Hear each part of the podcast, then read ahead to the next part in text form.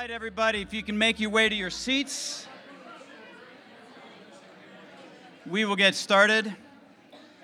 Uh, like Jim said, my name is John, and I am on sabbatical. Still, our leadership team felt it was wise if I would start working like 10 hours a week. So we're easing me back into full time, which will start on November 17th, which also happens to be Savannah's wedding, right? Coming back for you, you and Ryan. That's awesome. Ryan is not here this morning. And the bride is the center anyway. So, this morning I want to share a topic that I, I, I love. It's kind of a heavy topic. We're going to be talking about the thorns of life. We're going to look at uh, Paul's thorn in the flesh. And to give you some understanding of what we're going to talk about, I want to show you a scene from my backyard here. This is a, we have this beautiful bougainvillea bush that is on top of an arbor and now has a new occupant. We found a little rat and we named it Templeton. So, um, but this bougainvillea bush produces incredible thorns. So I brought this. I know you guys may not be able to see this very well. These are very long. And so the bougainvillea bush drops thorns everywhere. Our pit bull Baloo loves to just eat them. I love to pray out there with in bare feet. And this doesn't work well. So when we had a, a gathering at our house about a year ago, uh, you all were hanging by the pool and enjoying one another. I was in the bathroom with one of my buddies, Haywood, who had a scalpel trying to dig out one of these thorns. And so the image was very clear to me. A, a thorn is something that is painful and it's difficult. And it's not what you want, it's things in your life that's like, man, I hate this. Why is this even here. And so that's what I want to talk about here today. So uh, I want to pray for you guys. So would you bow your heads? Father God, we come here uh, and we make a choice to be empty. We make a choice in the presence of God to open up our heart without defense in order to sit under a book to sit under a word, something that we understand as the word of God, that you would speak, that you would speak life and truth and conviction into our lives here today. So we ask you for that in Jesus' name. Amen. So uh, we're going to walk through 2 Corinthians 12. If you have a Bible, that, that's good. It's a great thing to bring your Bible. We're going to emphasize this more. There's something good about having a hard copy book and to be able to take notes in it. So there are going to be words that you're going to want to underline or circle in your Bible, and that is legal. You're allowed to do that. I want to give you a little background music about what's going on here with Paul and with Corinth. First of all, Paul. Paul was according to his own testimony, the worst sinner that God could find. He was the enemy of Christianity. He was hunting down Christians in order to take them back to prison or back to where they would stand trial. And he met Jesus on the road to Damascus in a blinding light. And he was blind as he was led into the city of Damascus, where a, a Christian named Ananias and a group of other believers must have thought Paul, or Saul as he was known then, coming to their city was the worst thing that could possibly happen. And God told Ananias to, to pray over Saul. And when he said that, what God told Ananias about Saul is, I am going to show him how much he must suffer for my sake. And so the principle here is really quite simple. In order to use us, God needs to wound us. There's something that happens when we have a thorn, when we have an area in our life that we hate but surrender. There's something beautiful when we allow God to get to areas, to spaces in our heart that we really want to keep control over. God does something that He can do in no other way through the thorn. So, after he realized how much he would suffer, Saul, now known as Paul, began his missionary work and planted churches all over the place. One of those was the church at Corinth. What do you guys know about Corinth? Yeah, crazy. That's a good word. Corinth was a hypersexualized city. Uh, the phrase a Corinthian girl referred to a prostitute. Um, and so they had a temple above the city, the temple of Aphrodite, and prostitutes from the temple would come down into Corinth each night. And so when Paul began the church there, the people that were coming to know Jesus were coming out of very dark backgrounds. And so the church struggled mightily with many things. As Paul writes this letter, there's one person in the church who's suing another. It's kind of a bad deal. Uh, we're going to celebrate communion here after the teaching. Well, when they took communion, some of the people got drunk.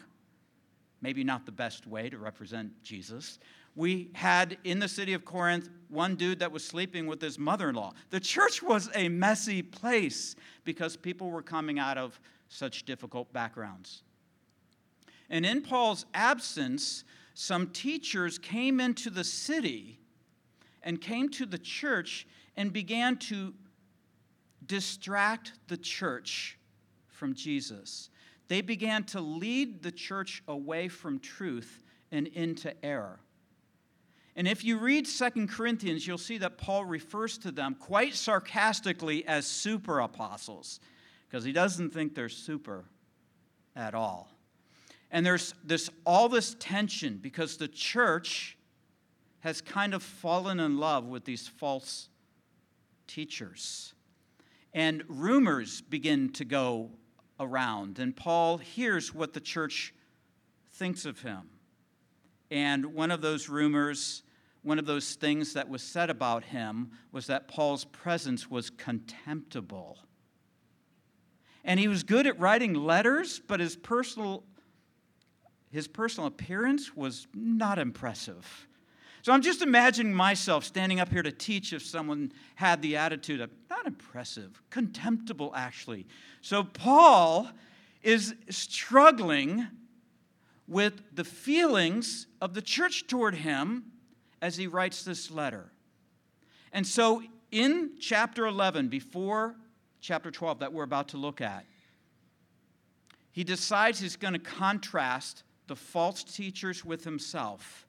And he does, he, he takes a brilliant tack. He doesn't say, I've planted more churches than any of you guys have any imagine. And instead, he said, Here's every way that I've suffered for Jesus. He lists all of his struggles and his weaknesses, and that's where we pick up the story in chapter 12. Y'all with me? All right, chapter 12, verse 1. I must go on to boasting, though is nothing to be gained from it. I will go on to visions and revelations of the Lord. I know a man in Christ who, 14 years ago, was caught up to the third heaven. Now, in their understanding of the the world, there was the atmosphere, and then there was space, and then the third heaven, which we know heaven is not like geographically uh, above space. It's not like we're going to bump into heaven someday. But in their understanding, that's what he's referring to. That this man, this person that Paul knows, had a vision and was somehow transported into heaven. Whether in the body or out of the body, I do not know. God knows. And I know that the, this man was caught up into paradise, whether in the body or out of the body, I do not know. God knows. He just repeats himself for emphasis here. And he heard things that cannot be told, which man may not utter. This individual, whoever he is, had this experience and was in the presence of Jesus Christ in heaven. Uh, verse 5 is interesting. uh, On behalf of this man, I will boast, but on my own behalf, I will not boast, except of my weaknesses. All I'm going to talk about is my weaknesses. Though if I should wish to boast, I would not be a fool, for I would be speaking the truth, but I refrain from it, so that no one may think more of me than what he sees in me or hears from me. So, to keep me from being conceited because of the surpassing greatness of the revelations, a thorn was given me in the flesh. So, I hope you follow what he's doing here. The Corinthians and these false teachers are all about boasting. They boast in saying, We have these letters of recommendation. We are these skilled teachers, unlike Paul. We've had these great visions. And Paul says, Well, I'm not going to boast like you are. I'm only going to boast in my weakness. Though there is one little story that I might tell you. The person that had the vision that was transported into heaven was was Paul. That's his point.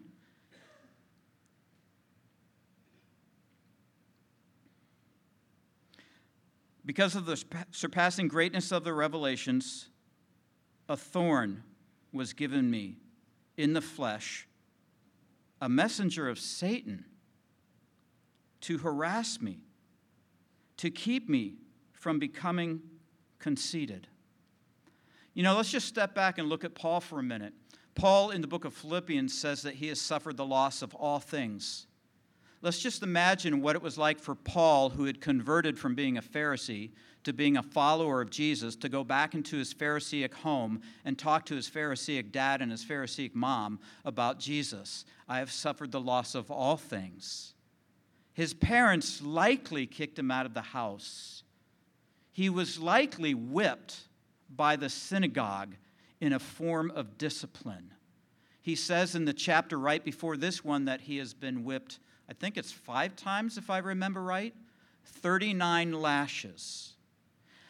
It was very unusual for a Jewish man to remain unmarried. Paul was likely married. He likely suffered the loss of his family and his wife as he began to follow Jesus. And because of all the suffering he was going to go through, God gave him a vision of what Jesus is. And here he says that he was given a thorn in the flesh, a messenger of Satan. You know, scholars debate on what is this thorn? What is this thing that was thrust into Paul's flesh that slowed him down, that produced pain, that he hated, that he prayed about. What was the thorn? And scholars come up with all sorts of different theories. Some think that it was some kind of a physical condition, maybe a sickness, maybe malaria, maybe epilepsy.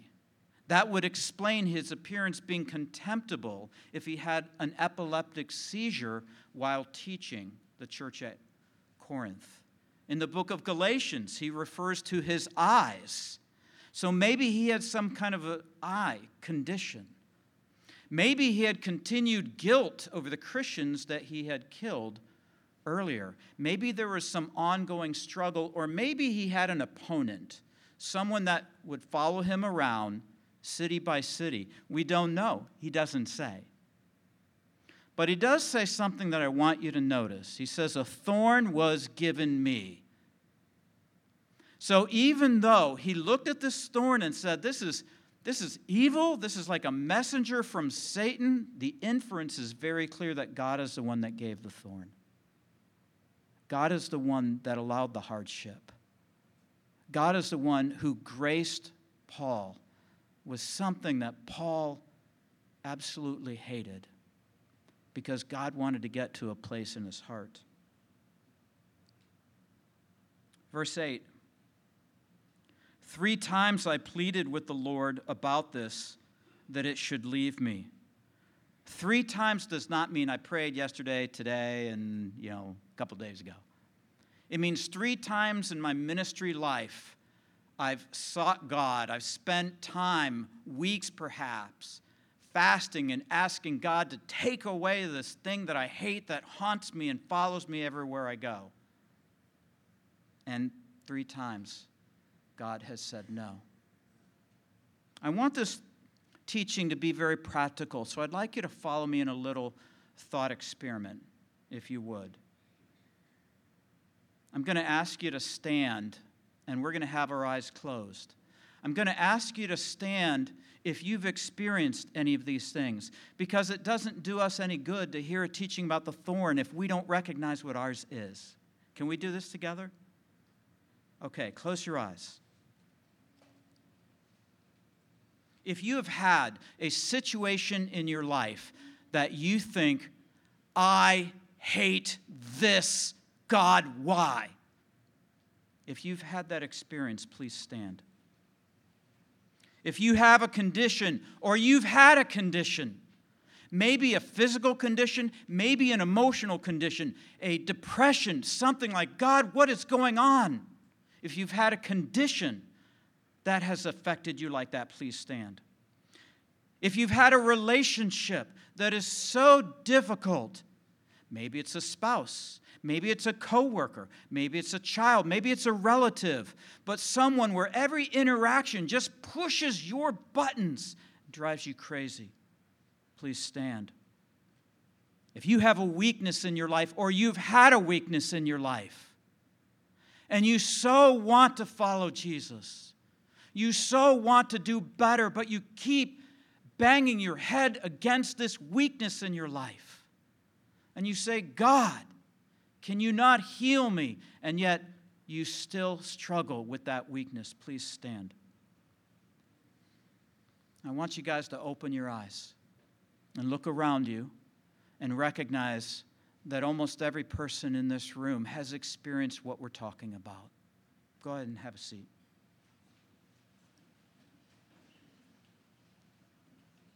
It's important that we recognize what our thorn is. Can you put your finger on it? Can you put your finger on what that thorn is? You can do it literally later if you want. I'll leave this up here for you. Um, do you recognize what that thorn is? How is God going to move into that area of your struggle if you don't even know what it is? If you can't acknowledge this, I, I hate this. Please remove this. We have to recognize what our, our thorn is.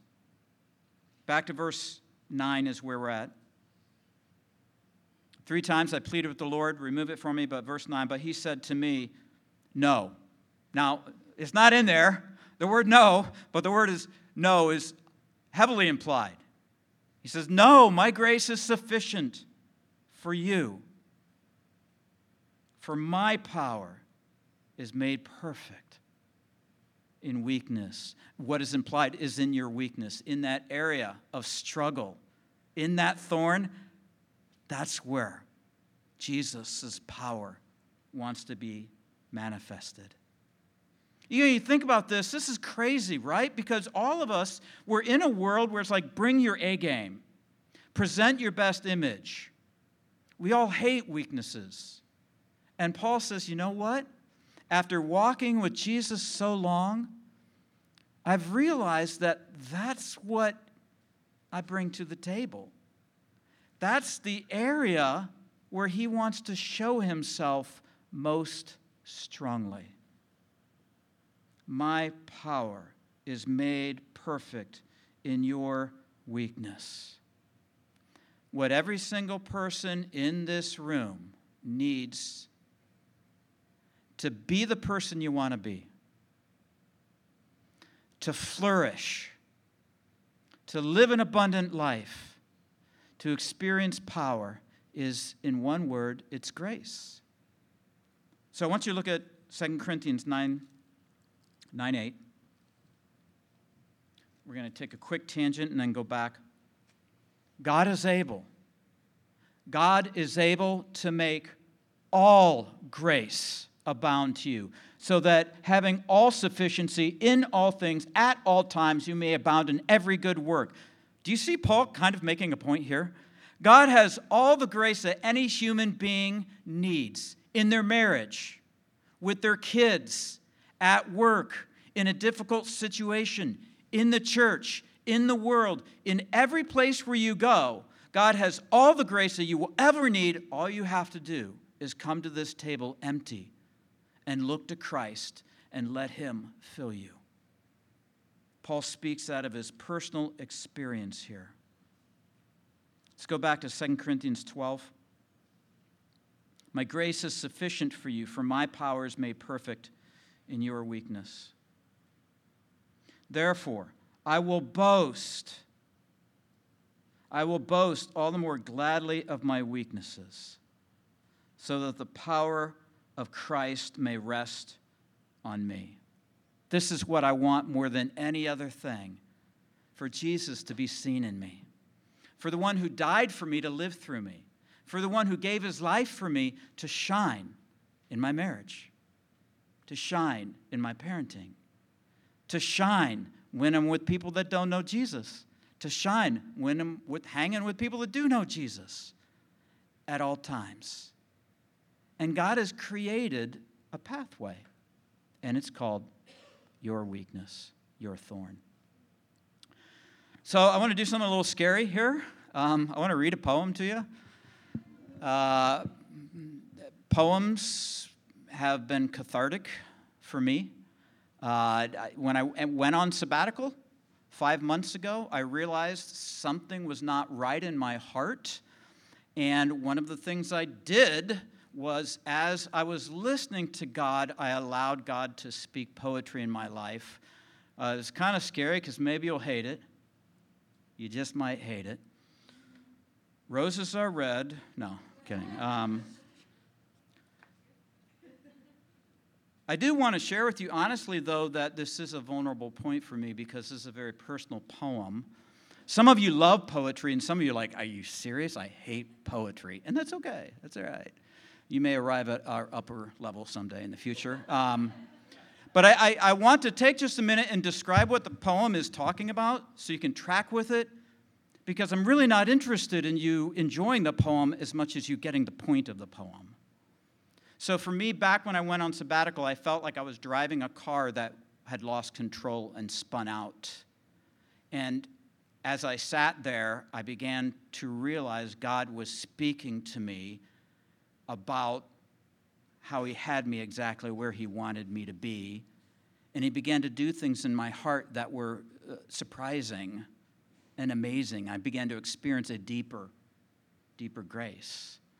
And so there's just, I, I want you to think about this. I want you to hear this poem in the context of your thorn. So think about your thorn right now. Think about that area. I also, with further dis- disclaimer, want to say uh, I will need grace to be able to read this. So um, if we have awkward pause, um, I'll just look to Jim. He'll come up, he'll finish. It's uh, called Collide. I was full throttle acceleration, Autobahn to the place I must go. Warp speed I must accomplish. My message the world needs to know but it drove me to redlining. I simply ignored the rain, pain filled drops from heaven on my windshield and in my brain, flooding my once clear vision, obscuring which way I should go, blinding me, driving me off of the map, descending to places unknown. Hairpin turned into darkness, a divine detour for my soul. I've lost all control as I hurtle off the road and into wreckage. Where there is no vestige, of direction, only spinning wheels, spitting gravel, the screech of twisting metal, and then silence. Of course, this is just a metaphor, an allegory of how I feel, yet it is meant to point to something revealed, to something real. That I was wrecked and bleeding out, languishing in inability, hemorrhaging in doubt, crushed by my circumstance, feeling empty and confused. Lord, all I've ever wanted was simply to be used as a vessel of your grace, a vessel of your love. But I lie here in the wreckage just trying to get up when you say, don't. Don't go back to driving, to striving, pressing, and stressing. I didn't call you to win the world. Just respond to my blessing. And yes, I caused the darkness to fall, and I send the rain you endure. I weakened the guardrails around you. I created the perfect storm. But all was perfectly necessary, a sovereign tearing apart all which is meant to redeem you, all to salvage your heart, to rescue you from your ambition. For I have a different mission, a higher vision, a calling to delight in the wonderful sight of me. Let that sink in. Be cautious as you begin. Don't rev the engine of your now wrecked car, for it will not drive, at least not far. I wrecked it for a reason, but only for a season. Restoration from your plight painfully begins when you just turn right and see me. Don't think for one second I've left you because I'm right here beside you in a covenant of love. In the passenger seat where you put me, you said you'd drive to your own destination, your salvation. I just can't let you arrive. My plan and yours have collided, and yet, yet still I will make a way. Just put the map down and listen. Hear what I have to say. I'm bigger than your mistakes and greater than the battles you've won. Your addiction, obsession, and vision is Jesus, the crucified one. Your ways and mine collide until you more deeply abide, not drive. So compose your soul. On me you can rely. So in this collision, there is a blessed surrender that I can't use words to explain as if I'm the offender, because all I do is bleed. I bleed out. Like I did long ago, like I always do. What I do, I do from love. And great love I have for you. I bleed out hope and love and joy and grace. So, this, the wreckage, is a holy place, a sacred space of me filling you and then driving to. We will arrive, and there you will thrive, but it will be on the road of my design.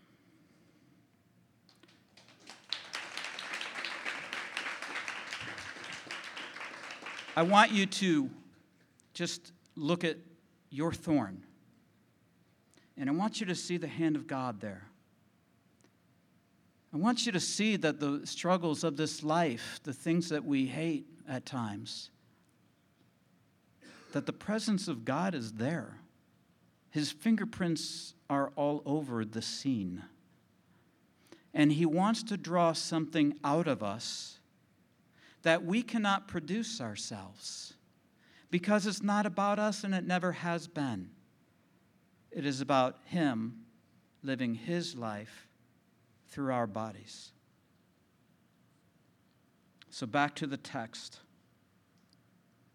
Verse 10 For the sake of Christ, then, I am content with weaknesses, with insults, with hardships, with persecutions and calamities. For when I am weak, then I am strong. It may take us a lifetime to learn this, and even by the end of our lives, we may not have gotten it. God never was looking for our strength. We began this journey through a pastor or a friend, someone explaining the cross to us. And we realized in that holy moment that what we brought to the table was only our sin, only our weakness. God never needed or wanted anything else. And in that moment of surrender, we gained everything. So, the path that we're invited to walk now, if we've come to this place of holy surrender to God, this path that we walk, is one of surrender and trust. It's one of inviting Jesus in to moments where, honestly, no, I don't want to pray. Into places that I honestly hate. And it's there as we learn how to let Christ fill us that in our weakness, his strength is seen. Steve is going to lead us into communion, so I invite Steve and Jesse onto the stage, but I'd like us to stand and we're going to take a minute and pray.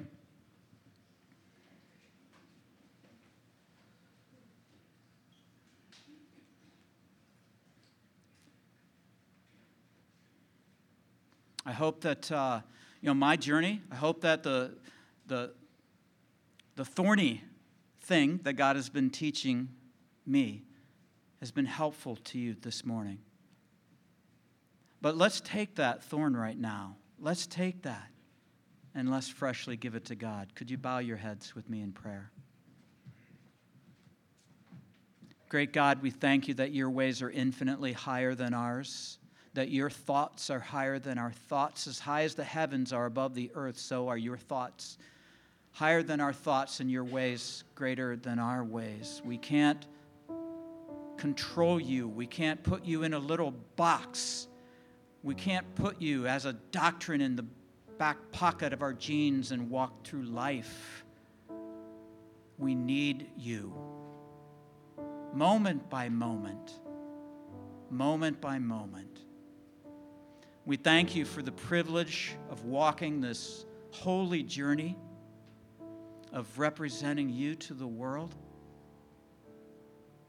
And yet, right now, in this, in your presence, we just want to acknowledge, God, that we've hated areas of our life. We've defended or justified instead of surrendering to you, which we want to do now. Father God,